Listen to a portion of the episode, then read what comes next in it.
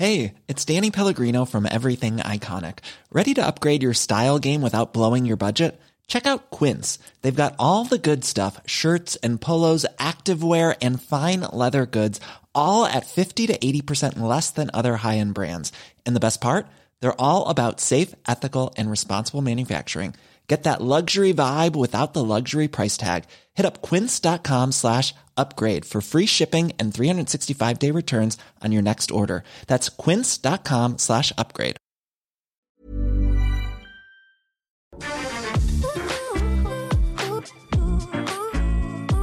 Hagamos Agenda, la otra mirada, un espacio de diálogo para proponer, motivar, inspirar, provocar, compartir, escuchar y sobre todo acompañar. Conduce Ana María Lomelí.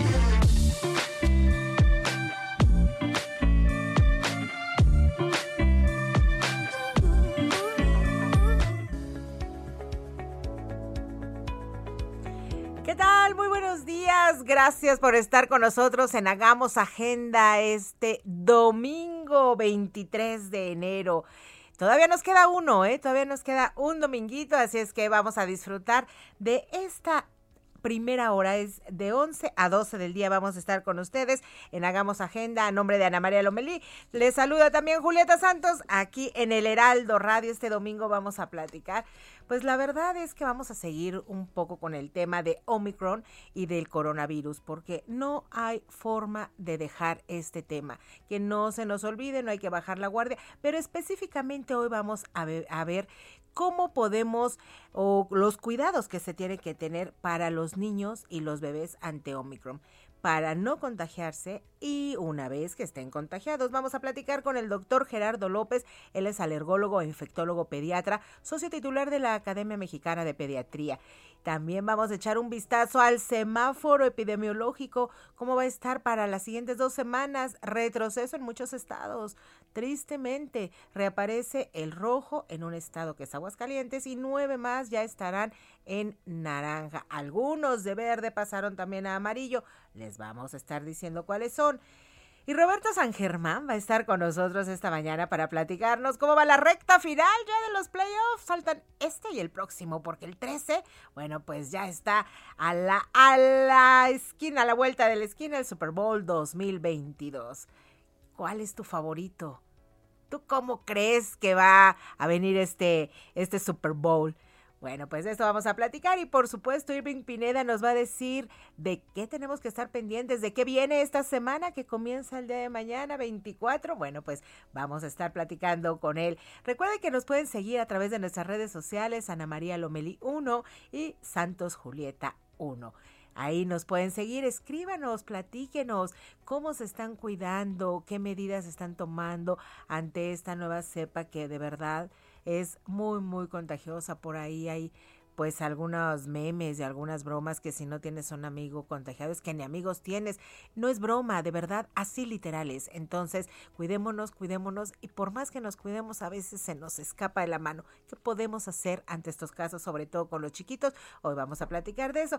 Recuerde que aquí en el Heraldo Radio nos puede escuchar en la Ciudad de México, por supuesto, estamos en el 98.5 de FM, Oaxaca 97.7 Tijuana, en el 1700, en Tuxtla Gutiérrez hasta Chiapas 88.3 y en San Luis Potosí en el 96.9 por supuesto.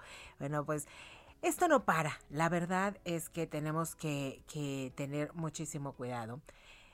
Ayer, 51.368 nuevos casos de COVID en nuestro país, 364 muertes en las últimas 24 horas, el último reporte que fue de la Secretaría de Salud del día de ayer.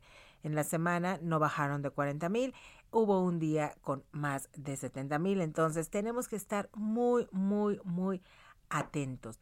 ¿Qué podemos hacer? Ya lo hemos dicho y todos los, todos los domingos les decimos algún tip alimentarnos bien, hacer ejercicio, vitaminarnos, pero más allá de esto, ¿qué tenemos que hacer justamente ante el COVID? Bueno, pues vamos a platicar en un momentito más de esto. Y si ya lo tenemos también, ¿cómo podemos actuar en casa? ¿Cómo podemos actuar desde, desde nuestro frente, desde el frente que, no, que, nos, eh, que nos corresponda? Entonces, todos tenemos que estar pendientes, todos tenemos que estar muy, muy atentos de esto, porque además, bueno, pues ya platicábamos un poquito el semáforo rojo, el semáforo epidemiológico, bueno, pues ya hay un estado en rojo que ya no había, ya no había, ahora es el estado de Aguascalientes el que pasó a este, a este color. ¿Cuál es más? Baja California, Baja California Sur, Chihuahua, Coahuila, Durango, Nuevo León, Quintana Roo, Sonora y Zacatecas ahora están para las durante las otras eh, siguientes dos semanas, a partir de mañana, nueve entidades en color naranja. Así es que bueno, pues vamos viendo. Y bueno, pues amarillo, Ciudad de México, Estado de México, Guanajuato, Querétaro, Jalisco, Morelos, San Luis Potosí, Sinaloa, Tamaulipas y Yucatán. Entonces, pues han cambiado, ha cambiado el panorama. ¿Recuerda usted cuando ya estaba en verde? Bueno, pues ahora ya estamos en colores, pero ya hay un rojo. ¿Esto qué significa? Alerta. Sin duda alguna, esto es alerta. Entonces, vamos a tener mucho cuidado por favor, por favor, vamos a tener mucho cuidado. Recuerden también que comenzaron ya a vacunar de manera, de manera de refuerzo o la tercera dosis, como usted le, llame. Es la tercera dosis o el, este, el refuerzo. Bueno, pues nosotros también tenemos que estar cuidados. Empezaron ya los de 50 y más. Comienza el 30, los de 40 y más. Cada estado tiene diferentes sedes, cada estado tiene diferente forma de aplicar esta tercera vacuna, pero comenzó desde la semana pasada.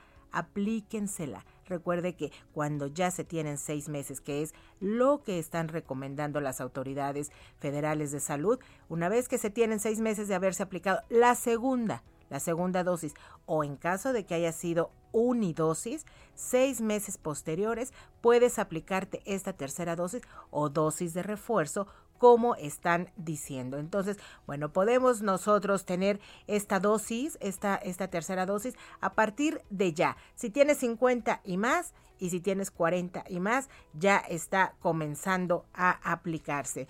Y bueno, pues esta semana esta semana también le vamos, le vamos a estar platicando en un ratito más. Recordemos que el presidente Andrés Manuel López Obrador fue sometido a un cateterismo y bueno, pues vamos a ver cómo se encuentra de salud. En un ratito más, Silvin Pineda nos va a platicar cómo se encuentra de salud, sin duda alguna. Entonces, bueno, pues ahí está de todo esto. Vamos a comentar en un momentito más aquí en en Hagamos Agenda. Ana María Lomelí, Julieta Santos, les saludamos.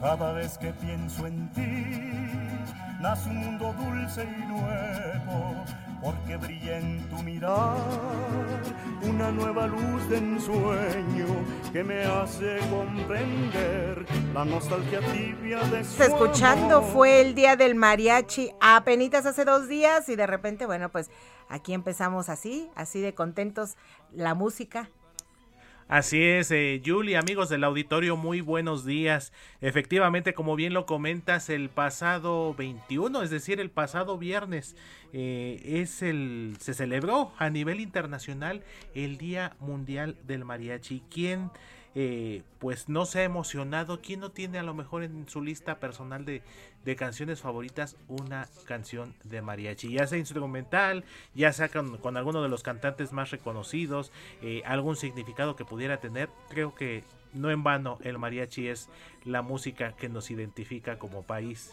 y como mexicanos. Bueno, no hay forma, no hay forma.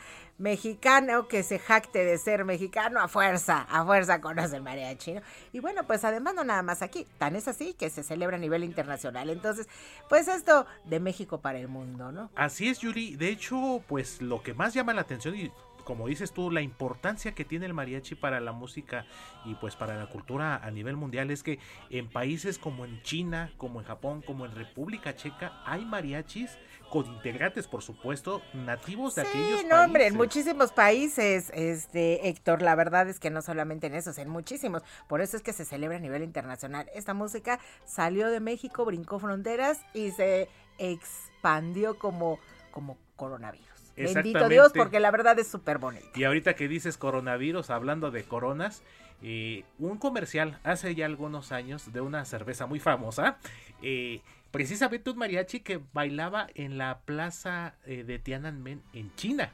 El comercial era parte de la, pues de la, de las representaciones mexicanas y un mariachi, pues tocando en el corazón de uno de los países más importantes a nivel mundial. El otro día escuché que el, día, el viernes escuchaba que decían felicidades también al mariachi loco. Claro, porque esa canción como nos ha puesto de buenas, ¿no? El mariachi loco. El ¿A quién no, quién no la ha bailado, que pues? nos compartan, Julie, cuáles son tus redes sociales, que nos compartan nuestros amigos que nos están escuchando en este momento en Hagamos Agenda, cuál es su canción favorita de mariachi, como les comentaba, ya sea instrumental, ya sea Alejandro, Vicente, en paz descanse, Luis Miguel, Uf, el que hay quiera. tantos, Alejandro yo Fernández. les comparto y les he de confesar, yo me identifico mucho con La Viquina, composición del maestro Rubén Fuentes, por cierto.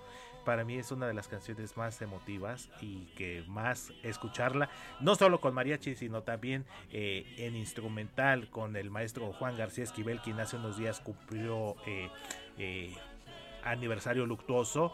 La Viquina, al menos en lo personal, de mis canciones favoritas de todos los tiempos. Escuchemos un poquito.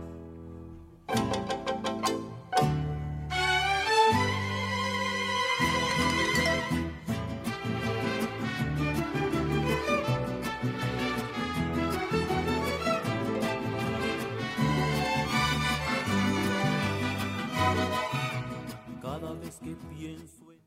Salud es poder con Julieta Santos.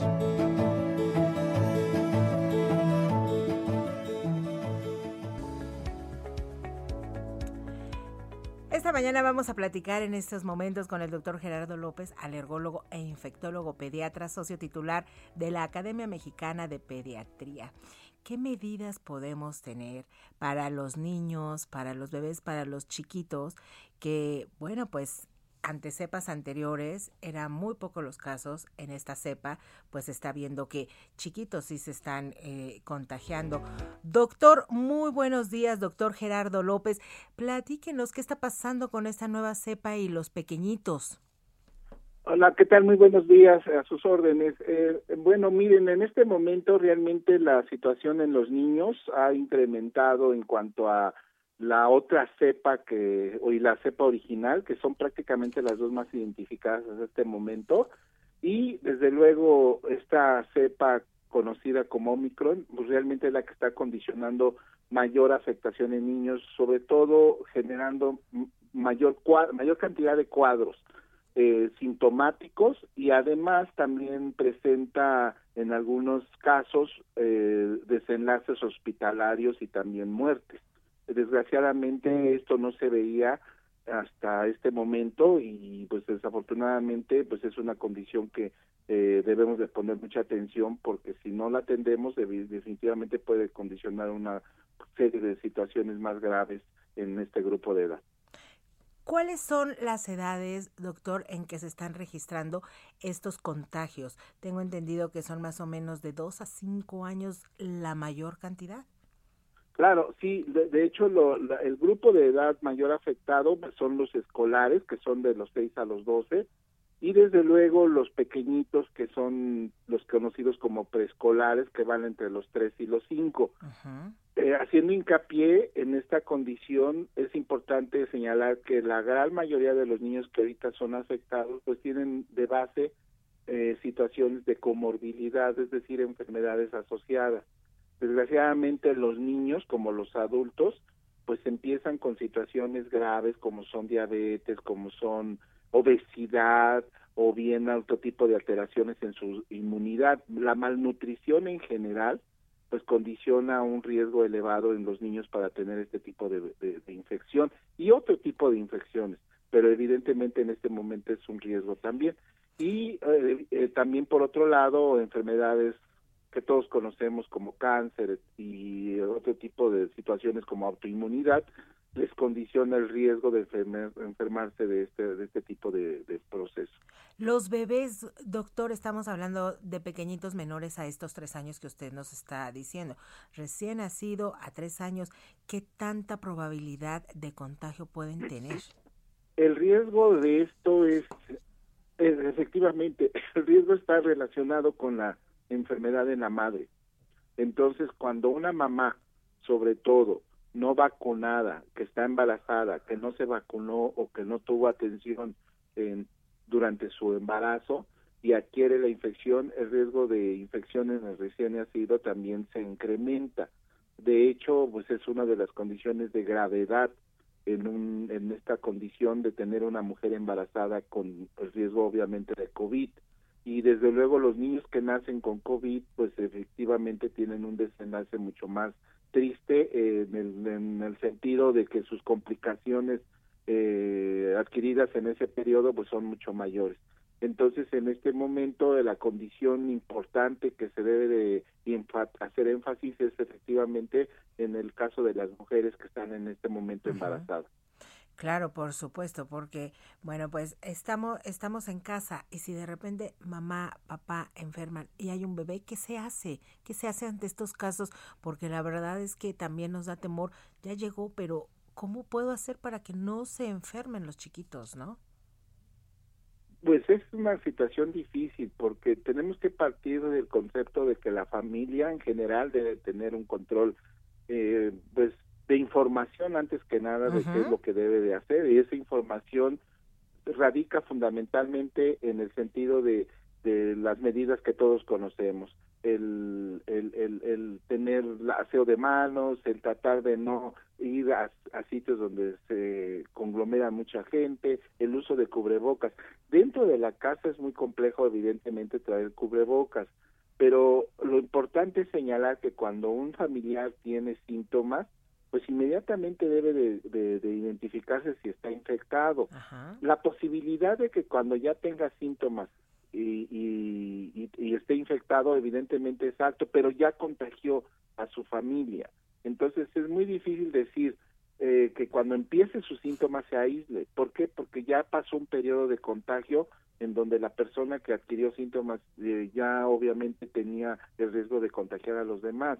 Entonces aquí tenemos que ser muy individuales en el tratamiento de cada familia cuando nos llaman por teléfono o nos consultan para poder decir si realmente necesita un aislamiento de esa persona o realmente toda la familia necesita quedarse en un aislamiento eh, para evitar el contagio hacia el exterior. Pero dentro de la familia, pues aquí ya es, vigilancia de ver quién se enferma o quién adquiere una sintomatología más intensa o se llega a deteriorar, que ha ocurrido muchas veces. Por supuesto, doctor. De repente, bueno, pues esta cepa, afortunadamente, hay muchas, muchísimas menos este, personas que llegan a hospital, muchas menos que están falleciendo. Ya hay una vacuna, bendito Dios, pero de repente nos damos cuenta que no es solamente COVID, sino ¿Qué viene después de COVID? Las secuelas del COVID. Por ahí hay algunas cifras que dicen que 8 de cada 10 personas que han tenido COVID, bueno, presentan secuelas. Y en los pequeñitos, que es el tema que, que hoy estamos tratando, bueno, pues hay dos cosas que a mí me sorprenden. Uno, de repente los papás dicen, pues ahora mi hijo es como más melindroso, no quiere comer todo lo que antes ya comía. Entonces dicen, se perdió el olfato y el gusto probablemente en cierta medida en el pequeñito y puede que lo huelan diferente, puede que sepa diferente la comida a ese pequeño. ¿Qué tanto eh, podemos estar pendientes de qué quiere comer, qué no quiere comer? ¿Cómo podríamos volver a, a hacer para que los niños coman lo que ya comían? Pues fíjese que, bueno, antes que nada sí quiero, sí, qué, qué, interesante que, que comenta esto porque el aspecto que debemos tener mucho, mucho en atención es de que esta infección no es solamente una infección transitoria. Las complicaciones que puede dejar son hasta este momento no muy claras, porque se, hay mucha población que no se continúa evaluando. El hecho de decir tantos infectados y y, un, y tanta cantidad de recuperados es un concepto erróneo porque no sabemos si están recuperados. muchas personas quedan con secuelas y esas secuelas son sistémicas. En el caso específico de los niños, definitivamente en este momento existen varias condiciones que, que puede obviamente eh, ponernos en atención. Entre ellos, obviamente, es el aspecto del olfato que le llegan a, a angustiar de manera inmediata a los papás claro. y que de alguna manera no se sabe cuánto tiempo el gusto y el olfato se llega a recuperar. Algunos artículos mencionan que en un mes o dos meses puede recuperarse, pero no siempre esto sucede que hasta este momento todavía siguen estudios todavía vigilando a este tipo de población. Pero lo más grave, lo más grave son síntomas respiratorios que no sabemos hasta qué grado dejaron agredido el pulmón y ocasionen a largo plazo una afectación funcional por daño estructural, es decir, el pulmón se inflama, se cicatriza literalmente y esto deja una disfunción futura. ¿Cuánto de, la, de los niños y de la demás población ha quedado con esto? Hasta este momento en México no ha sido claro. Y la vigilancia de y la rehabilitación de la población posterior al COVID no se ha por lo menos eh, eh, mencionado como una intención real y clara de poderlo hacer y, y, establecer en este momento. Entonces ahorita mucha población está derivando o está navegando en un quién sabe cómo va a quedar su vida futura. Entonces, perdón doctor que lo interrumpa, entonces lo que usted nos está tratando de recomendar es una vez que ahorita estamos hablando de los menores, pero esto creo que aplica para todos. Una vez que ya está negativo, que ya se acabó el coronavirus en este cuerpo, pues entonces hay que seguir con un tratamiento y volvernos a revisar y volvernos a revisar con el médico. Efectivamente, así es. Y por otro lado, el aspecto del, del corazón y el aspecto de su desarrollo. Hay que ver si los niños llegan a tener un crecimiento adecuado y un desarrollo, en este caso neurológico o psicológico, también correcto. Doctor Gerardo López, perdón, pero nos va a caer la guillotina. Le agradecemos muchísimo esta información. Ay, no, nos espera un minutito y regresamos con usted. Con mucho gusto, Susana. Perfecto. Vamos a un corte comercial y regresamos aquí en Hagamos Agenda, el Heraldo Radio.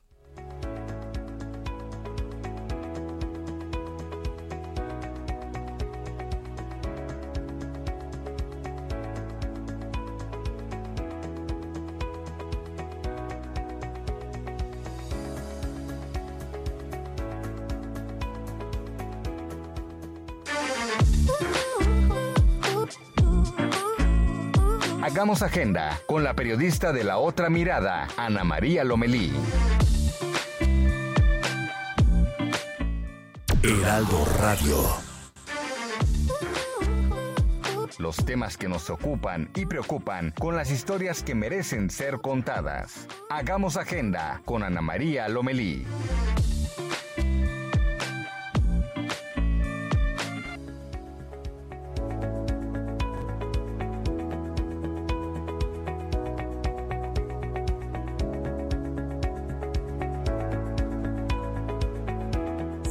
Platicando aquí en Hagamos Agenda en el Heraldo Radio de las medidas preventivas y las medidas a seguir ante el COVID con los chiquitos, con los niños, con los bebés. Doctor Gerardo López, alergólogo, infectólogo, pediatra, socio titular de la Academia Mexicana de Pediatría, nos estaba platicando que es necesario, una vez que ya hayamos dado negativo, hasta ahí no queda. Hay que continuar. ¿Cómo es esta continuación que debemos hacer y vigilar a los pequeñitos? Bueno, gracias. Sí, esta situación es muy importante porque hasta este momento se ha definido que muchos, muchas personas y sobre todo los niños en un, porcentaje que va del 10 al 20%, es decir, uno o dos de cada 10 en los menores de 15 años pueden llegar a tener síntomas persistentes o largos durante un periodo que rebasa incluso el mes después de haber tenido la infección. Entonces los niños pueden tener muchos síntomas como son cansancio, eh, pérdida de atención, eh, fatiga. There's never been a faster or easier way to start your weight loss journey than with PlushCare. PlushCare accepts most insurance plans and gives you online access to board-certified physicians who can prescribe FDA-approved weight loss medications like Wigovi and Zepbound for those who qualify. Take charge of your health and speak with a board-certified physician about a weight loss plan that's right for you. Get started today at plushcare.com slash weight loss. That's plushcare.com slash weight loss. plushcare.com slash weight loss. Problemas para respirar que ya había yo señalado, problemas de dolor de cabeza, incluso en muchas ocasiones aturdimiento, es decir, se tienden a, a sentir mareados o desconcertados. Pero por otro lado, las situaciones que yo señalaba hace un momento son las afectaciones estructurales que pueden quedar en pulmones, en corazón o en algún otro órgano que haya sido agredido. Entonces tenemos la obligación de que todos los niños y todas las personas en general tengan un control posterior a la, eh, a la infección para descartar estas posibilidades. Hay algunas que son verdaderamente serias, como son la afectación a nivel de corazón. Por hecho, por eso yo insistía que decir que una persona quedó eh, ya está recuperada después de haber tenido 10 días de infección o 15 días de infección, no quiere decir que haya quedado completamente sana. ya está negativo, digamos, pero de, eso... tener negativo. Exacto, entonces tenemos la obligación de ver que cuáles son las secuelas o la o los daños que esta persona pudo haber adquirido después de la infección. La infección significa el bicho activo, pero la complicaciones que haya dejado es que este este este bicho es que haya dejado algún daño en alguno de nuestros órganos. Es de ahí la importancia, porque muchos de estos, de estos daños pueden generar incapacidad, incapacidad para la escuela, incapacidad para trabajar, incapacidad para interrelacionarse para la vida diaria. para la vida diaria. Exactamente. Grave. Perfectamente, doctor. Pues esta es una recomendación una vez que si ya tuviste, si tu hijo tuvo, si tu pequeñito también tuvo, no se acaba ahí. Hay que continuar con un tratamiento, hay que seguir con las recomendaciones del doctor, los estudios que se tengan que hacer para conocer la, cómo están tus pulmones y cómo está tu cuerpo. Doctor Gerardo López, alergólogo, infectólogo, pediatra, muchísimas gracias por haber estado con nosotros y gracias por todas estas recomendaciones que seguramente las mamás, los papás y quienes conviven con pequeñitos son muy, muy importantes. Un honor, Julieta, y buenos días a todos. Que tenga usted muy buenos días, doctor Gerardo López. Hasta luego. Hagamos agenda, diversidad e inclusión con el estilo inconfundible de Ana María Lomelí. La jefa de gobierno de la Ciudad de México, Claudia Sheinbaum Pardo, recibió este sábado a la titular de la Secretaría de Seguridad y Protección Ciudadana, Rosa Isela Rodríguez.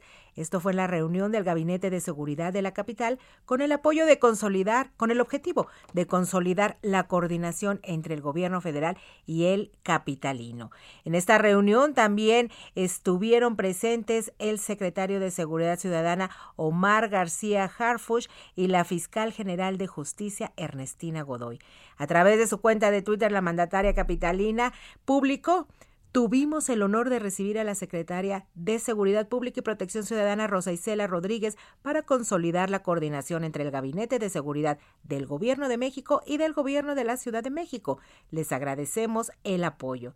Y con esto la jefa de gobierno cumple su promesa de reforzar la seguridad en la capital para garantizar la integridad de todos los habitantes aquí en la Ciudad de México. Esto es Hagamos Agenda.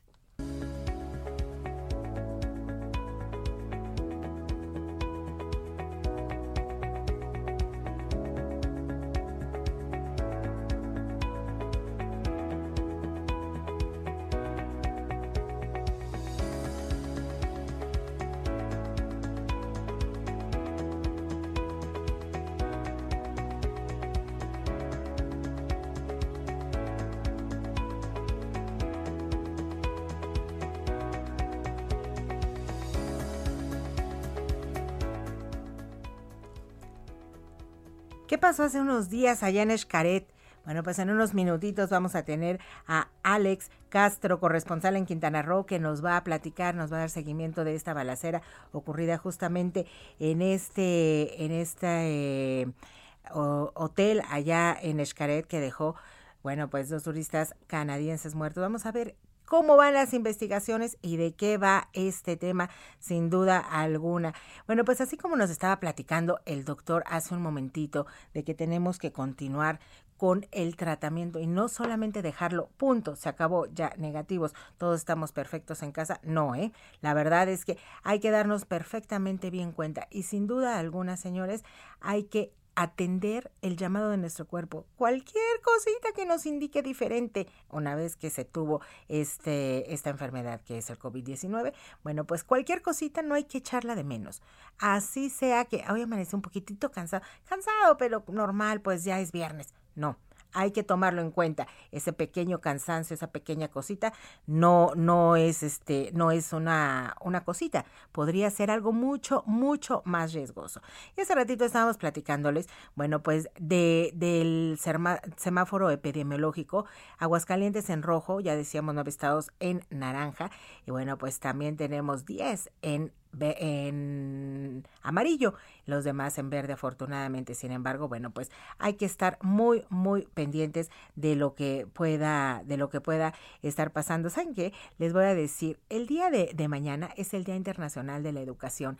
Hoy justamente estamos aprendiendo de algo que nos tiene a todos, bueno, pues muy, muy pendientes que es el COVID, pero la educación es en todos, así es que queremos mandar un gran abrazo y un saludo a todos, a todos, a todas las personas docentes, a todos los que se dedican a la educación, no solamente en nuestro país, porque es a nivel internacional, cosa que agradecemos que existan, y bueno, pues hay otro día de la educación, pero es la educación ambiental. Bueno, pues esta semana, el 26, justamente es el Día Mundial de la Educación Ambiental para tomarlo en cuenta, por favor. Y vamos ahora sí con Alex Castro, él es corresponsal en Quintana Roo. Alex, muy buenos días. ¿Qué tal? Muy buenos días. Eh, comentarles que el pasado viernes un hombre disparó contra tres personas de la misma nacionalidad, perdón, de origen canadiense, en las inmediaciones del complejo hotelero Escaret, esto en la Riviera Maya, aquí en Quintana Roo. El sujeto, que aparentemente era huésped del hotel, logró lesionar a tres personas que también vacacionaban en el recinto. Dos de ellas perdieron la vida mientras recibían atención médica, según reportó la Fiscalía General del Estado de Quintana Roo. Lucio Hernández, titular de la Secretaría de Seguridad Pública, difundió la fotografía del hombre portando un arma corta para solicitar ayuda para su localización, pues logró escapar del lugar de los hechos. El funcionario expuso que el origen de los disparos fue una discusión entre los huéspedes, así lo dijo.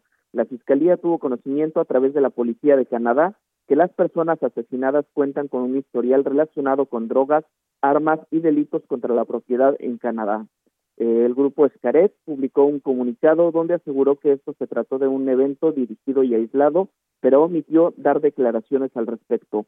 Lo único que dijo fue estamos cooperando plenamente con las autoridades para su pronto para su pronto esclarecimiento, perdón. Esto fue lo que lo que dijo el grupo sobre este hecho violento que ocurrió en la Riviera Maya y que bueno, es inusual en este tipo de complejos hoteleros. Alex, ¿cómo, o si ya se definió, si realmente estos turistas canadienses tenían antecedentes criminales? Eso es lo que comunicó de manera oficial la Fiscalía General del Estado de Quintana Roo. No obstante, las investigaciones eh, continúan. Por supuesto, pues vamos a estar muy atentos. Esto fue en el municipio de Solidaridad. Imagínense nada más en un complejo hotelero del tamaño de Escaret. No me puedo imaginar la, el episodio, ¿no, Alex? Sí, es correcto. No, no es vaya usual que la violencia se ve en los lugares donde, en los puntos de afluencia turística. No obstante, ya hemos visto esto que ha ocurrido en Bahía Petempich, en las playas de Cancún, y bueno, ahora en este famoso complejo hotelero Escaret, que además está, está pegado, está en el mismo lugar el parque temático Escaret, que es un lugar muy popular entre los visitantes estadounidenses y canadienses. Y bueno, pues el presunto agresor sigue, sigue sin encontrarse, ¿no? No ha sido detenido. Es correcto, el agresor no ha sido detenido, la fiscalía no ha brindado detalles hasta el momento de cómo fue que, que logró escapar del sitio, vaya, porque es un hotel cerrado de, de acceso controlado. Eh, no se han dado a conocer estos detalles hasta el momento. Alex, y nuevamente Quintana Roo en el foco, en el ojo del huracán, caray. Tristemente en este, bueno, pues apenas renacer del turismo. Así es, desde hace, desde hace un par de años la violencia viene golpeando a este destino turístico y bueno, pues esto evidentemente afecta la imagen del destino, la imagen que tienen eh, los extranjeros de este lugar y por tanto tiene repercusiones en la ocupación hotelera.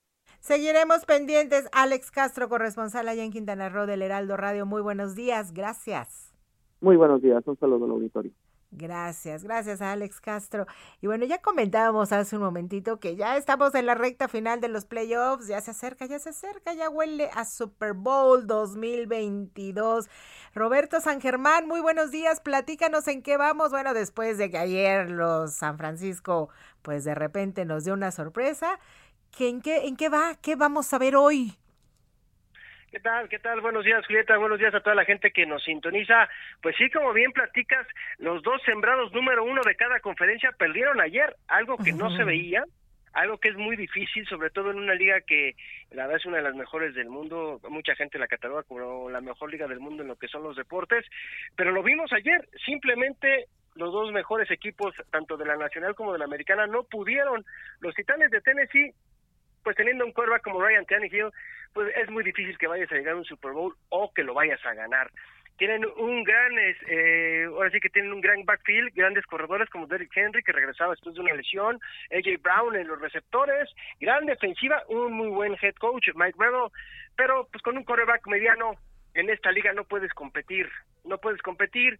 Y ayer lo enseñó el equipo de los bengalíes que ganaron 19-16 con un gol de campo ya en los segundos finales del partido y con un muchacho que ya es su segundo año en la NFL, Joe Burrow, este muchacho que el año pasado pues se lastimó y perdió casi todo el año. Y regresa y ve lo que hace. La va a meter a su equipo con Jamar Chase, también un receptor bien interesante y una defensiva buena que fue la que los mantuvo en el partido, porque hay que recordar que Joe Burrow pues tuvo más de seis capturas el día de ayer, la defensiva de Tennessee jugó bastante bien, pero pues cuando tienes un quarterback del montón no sirves para nada, y ganaron los bengalíes 19 a 16, esperando el resultado de hoy entre los jefes y los Bills de Búfalo, yo creo que Búfalo va a llegar a la final de la conferencia americana enfrentando a los bengalíes, y ahí sí... ¿Es eso crees? Pero estas sorpresas... Sí, sí, sí, puede ser esa sorpresa que los Bills eliminen hoy a los jefes de Kansas City, sobre todo porque los Bills traen mucho mejor defensiva que el equipo de los jefes. En la ofensiva, pues tienes a Patrick Mahomes, este hombre que es un mago en los controles, pero va a ser muy complicado para él enfrentarse a los 11 defensivos de los Bills de Buffalo que le traen muchas ganas. Yo ¿A qué hora son los partidos hoy, Roberto? Hoy es a las 2 de la tarde el de los Bucaneros contra los Rams y el de las cinco y media de la tarde es el de los jefes contra los Bills. Estos son los duelos de hoy para ver cuáles van a ser las finales de conferencia. Y lo que tú platicabas, los 49 de San Francisco ayer van al Lambeau Field, un estadio que estaba congelado textualmente y que se quedaron congelados la gente de la Bahía Verde, los de Green Bay, con el resultado ya no se pudieron mover después de que vieron a su equipo perder 13 a 10 un récord para Aaron Rodgers muy malo y yo creo que no regresa Aaron Rodgers el próximo año a los empacadores de Green Bay. En playoffs no le ha podido ganar nunca al equipo de San Francisco, lleva cuatro derrotas y cero victorias. Ayer los equipos especiales mantuvieron al equipo de San Francisco y su defensiva y con eso les fue suficiente, recordando que taparon o bloquearon una patada de despeje, con lo cual empataban el marcador a 10 ya al final, pues ya tuvo una buena ofensiva con Divo Samuel, este receptor corredor que hace de todo en el equipo de San Francisco número 19. Y pues un gol de campo de gol, este hombre que puso el 13 a 10 y como te dije, dejaron congelados a todos allá en Green Bay. ¿Qué nos, ¿qué nos queda, Roberto? Este domingo y el siguiente, ¿no? Nada más. No, no, queda, queda, este domingo, sí, y el siguiente ya serán las finales. Exacto. Esperando los resultados ya de las finales. Y hay que recordar que el Super Bowl se va hasta febrero. 13 de febrero. exactamente, el 13 de febrero, el Super Bowl 56, si no mal recuerdo, tocaría este ya ver si es que llegó alguien más que no sea el señor Tom Brady, ¿no? Porque ya chole con Tom Brady.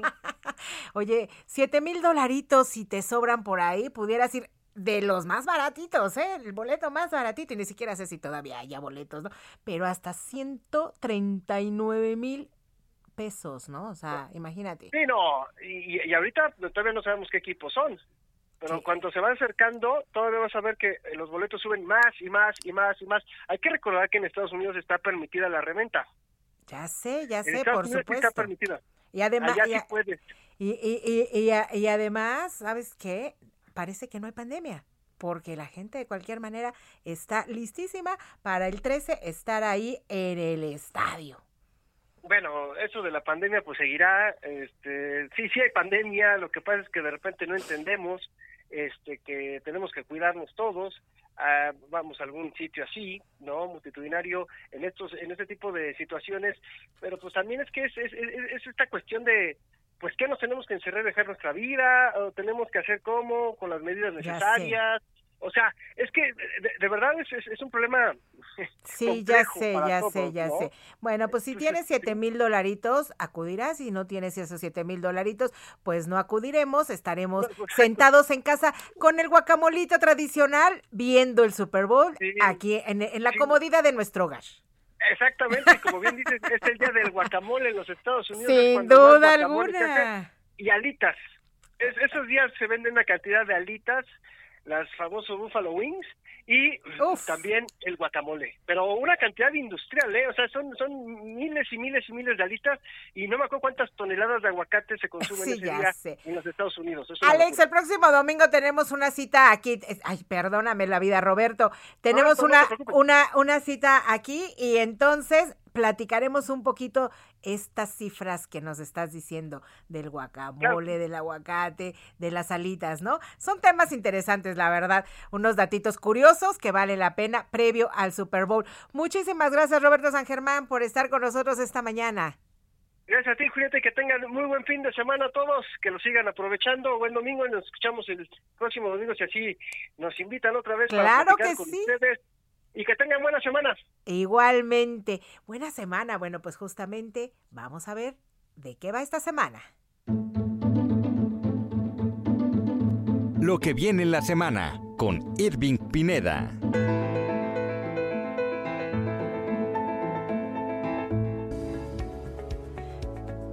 Muy buenos días, querido Irving. ¿Cómo te encuentras? Platícanos.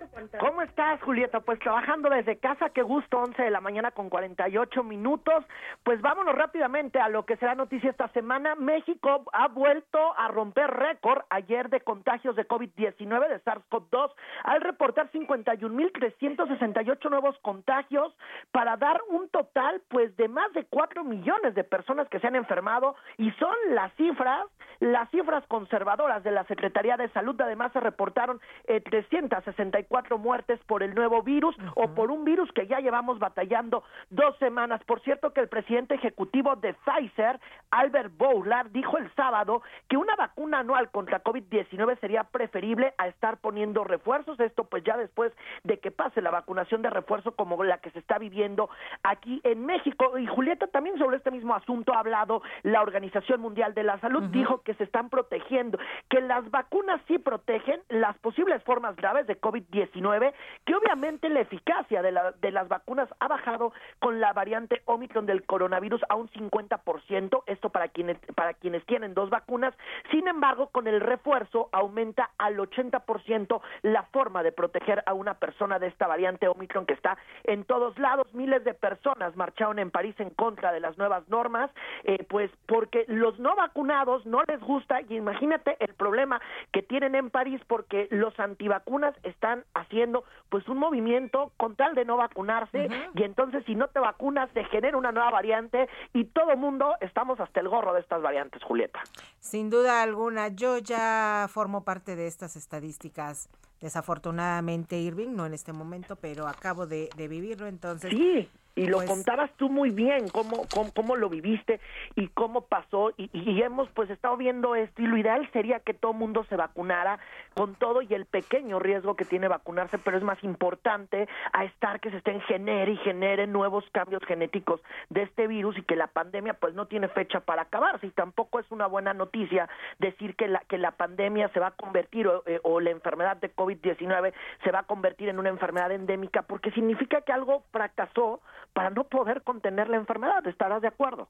Sin duda alguna, y la verdad yo sí creo que a nivel mundial y a lo largo de la historia las vacunas han demostrado que sí se puede erradicar la enfermedad, pero tiene que ser todos. Entonces, claro. pues la, la verdad ahí, ahí ya depende de cada uno. Oye, Irving, una cosita, fue operado de un o fue intervenido del cateterismo Andrés Manuel López Obrador. ¿Cómo está? Platícanos tantito. El presidente López Obrador fue sometido a un cateterismo. Eh, esto ocurrió el viernes, fue después de, que dio la mañanera, se fue al hospital militar. Ahí el presidente López Obrador eh, lo tuvieron, eh, lo, lo, intervinieron de un cateterismo, volvió ayer a Palacio Nacional al filo antes de las 11 de la mañana, luego subió un video a redes sociales donde dijo que para garantizar la gobernabilidad del país, él tiene un testamento político en caso de fallecer durante el ejercicio de su cargo, lo que dice López Obrador, después de que grabó el video de YouTube, el presidente salió de Palacio Nacional, suponemos que se fue a descansar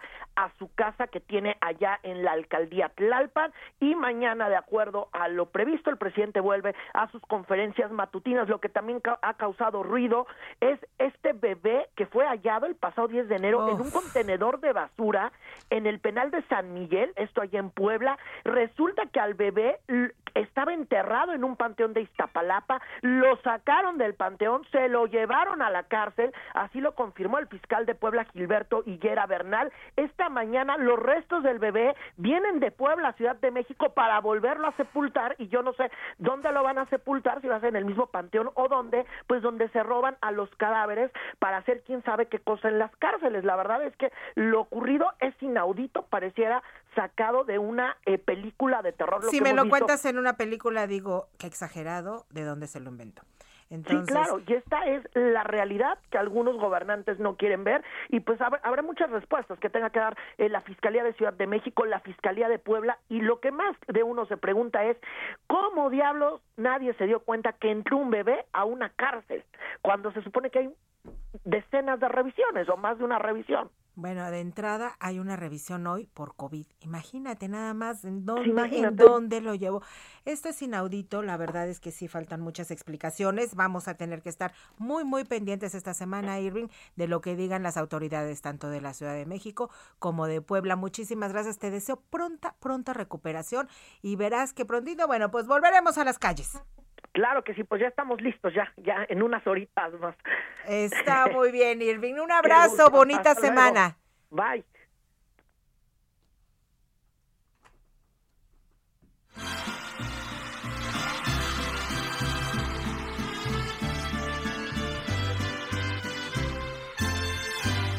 ¿Y qué hiciste del amor? ¿Qué estamos escuchando para despedirnos de esta manera rica, sabrosa y divertida? ¿Saben qué? Pongan música, pongan música alegre todos los días que puedan ante esta Omicron. Bueno, pues lo que nos queda es portarnos bien ante la vida y estar contentos, querido Héctor, que estamos escuchando. Así es, eh, Julie, amigos del auditorio, como lo comentábamos en el primer bloque con el Día Internacional del Mariachi, esta es una de las versiones más eh, reconocidas, relativamente reciente del año 2000, interpretada por Luis Miguel y tal cual, así se llama el tema. Eh, compuesto por el dominicano Mario de Jesús y que tuvo otras versiones muy famosas como por ejemplo con Javier Solís, con Neidi Gourmet y que esta versión de Luis Miguel con mariachi también la vino a romper en su momento y hasta la fecha sigue vigente. Claro, por supuesto, pues de esta manera estamos llegando al final de Hagamos Agenda. Gracias en la producción. Héctor Vieira, muy buenos días, que estés muy bien, bonita semana. Gina Monroy en la información, muchas gracias Gina. Alan Hernández nos acompañó esta mañana en los controles y Yasmín Hernández en edición. A nombre de Ana María Lomelí, Julieta Santos, les damos las gracias por habernos acompañado. Que tengan excelente semana, pásenla muy, muy bien.